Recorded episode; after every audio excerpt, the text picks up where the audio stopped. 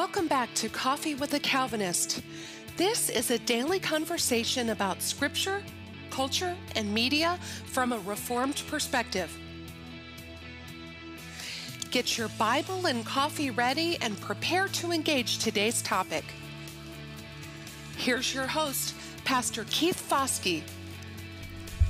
Welcome back to Coffee with a Calvinist. My name is Keith Foskey and I am a Calvinist. I'm coming to you today again from the Southeast Regional Fire Conference. That is the Fellowship of Independent Reformed Evangelicals.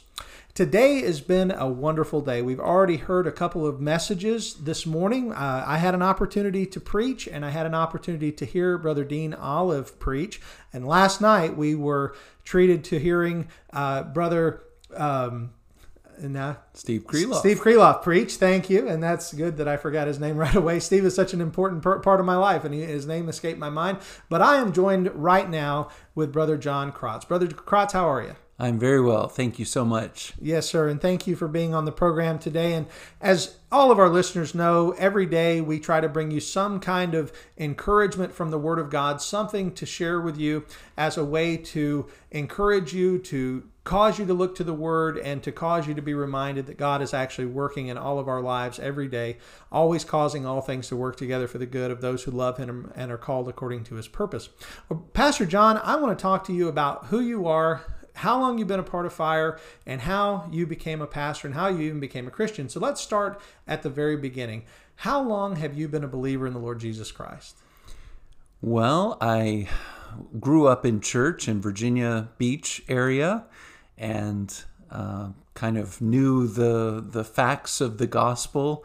Um, like a typical southerner yes. i uh, walked the aisle and prayed the prayer as a young young boy but I really think that the Lord saved me when I was 16.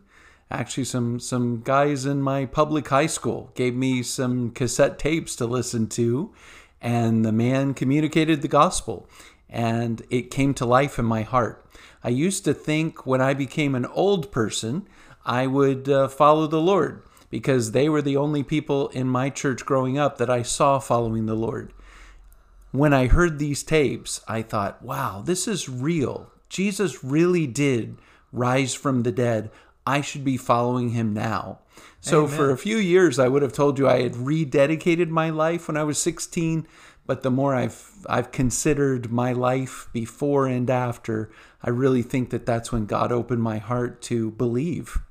And that's interesting too. The fact that you mentioned this happened to you in public school. Yes. Because you know a lot of our folks, and, and I maybe even be, have been guilty of this in the past, have sort of down public school, and you know, a lot of us, you know, like a lot of people at our church are homeschoolers, but you were saved through a person in a public school sharing the gospel with you. That's right. So that's that's pretty awesome. That's pretty awesome. Now, if you were saved at 16 years old, how long was it before you realized that God had called you to preach His word? Well, a couple of years. Oh, well, I got a job in a Christian bookstore, and I started to grow not really through my church, but actually outside of my church through being with other zealous believers there in the Christian bookstore for a few years. And then I had an opportunity to preach the sermon in my church. It was a youth Sunday kind of thing, and I was a senior in high school. And I had never considered ministry before that. And as soon as I preached, my pastor came up to me and said that if I didn't go to seminary, I'd miss my calling. Oh, wow. And uh, that really planted the seed. I, I don't know, I don't really have any kind of definitive marker between that, my senior year, and I remember my freshman year in college. I knew I was going to go to seminary after that and pursue ministry. Awesome.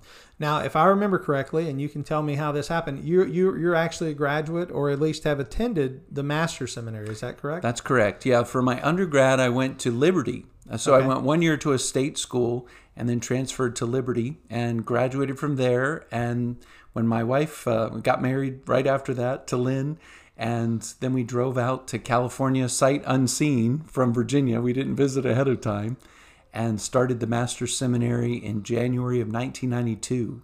Wow. Okay. So, you know, I, I, I didn't get saved until 1999. So you were already in seminary before I got saved. So get, paint me a picture. Was John MacArthur's ministry as uh, as well known? I guess it couldn't be as well known as it is today. Oh today. no, it was very well known. Really? um, through the radio mostly and cassette tapes.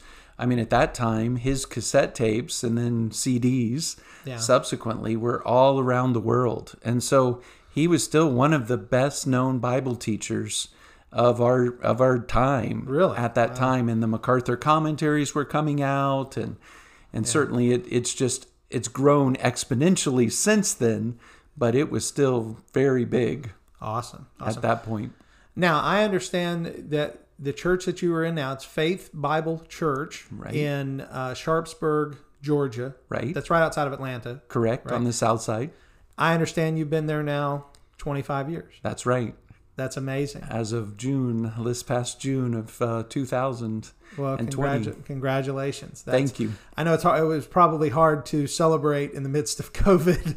Uh, Yeah, it, it, wasn't celebrated at all. We we actually celebrated it later. Uh, Oh, you know, kind yeah. of a, a Yeah. couple of months after the fact. Yeah, we were just opening up again in June, and so yeah, how long did you take off for COVID? Just to, since that's a quote. Yeah, sure. Uh, so I guess in March, uh, we started doing just online. Yeah. And then beginning in May, so those first maybe six weeks, I was just preaching to the absolute minimum amount of people. sure your, your staff or whoever was there. Um, Yeah, there was a couple of people to click the camera on and, and that sort of thing. And then in starting in May, we cut our alphabet uh, of our church family in, into fourths. And so we brought a fourth of the people back or invited them back who were comfortable throughout the month of May. And then beginning in June, we we cut it in half and went to two services. So we actually are doing two abbreviated services uh, where A through L comes at nine and M through Z comes at 11. Then we switch back and forth. Nice. And we've actually been doing that ever since. Because it's a fairly large church, right? Faith Bible Church is. Right. We, we have about 400. That's nice. That's a good sized church. And how many uh, do you have on staff with you? Or are you the only staff pastor? No, no, we have uh, we have two other full time staff pastors and then two part time staff pastors. Awesome, awesome. Well, brother, I, you know, I, I've known you for several years. We've we've had the opportunity to talk many times. I've always been encouraged. I got to hear you preach at the last fire conference. That was the one that we did last year in uh, in Alabama at Right. Dean's Church, and I've always been very thankful for you and, and for your ministry. And I wanted to have an opportunity to share you with other people. And I hope that people who listen to us will look you up. And if there's anyone that's in the Atlanta area that or in the Sharpsburg area, I don't know how far. Yeah, south uh, side of Sou- Atlanta. South side of Atlanta. if there's anyone in that area that is looking for a solid church, a biblical church, uh, and looking for a pastor who loves his people and who loves the Word of God, then I want to recommend that you go and uh, meet Pastor John at his church, at Faith Bible Church.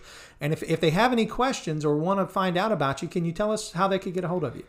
Yeah, I think the website would be a great way to hear some sermons and, and to get in touch with us, and that's faithbiblechurch.us. Okay. So yeah, we would love to love to meet. Well, I have one other thing that I'd like to do, and these programs are short. This is just an opportunity to introduce folks and have a little short interview.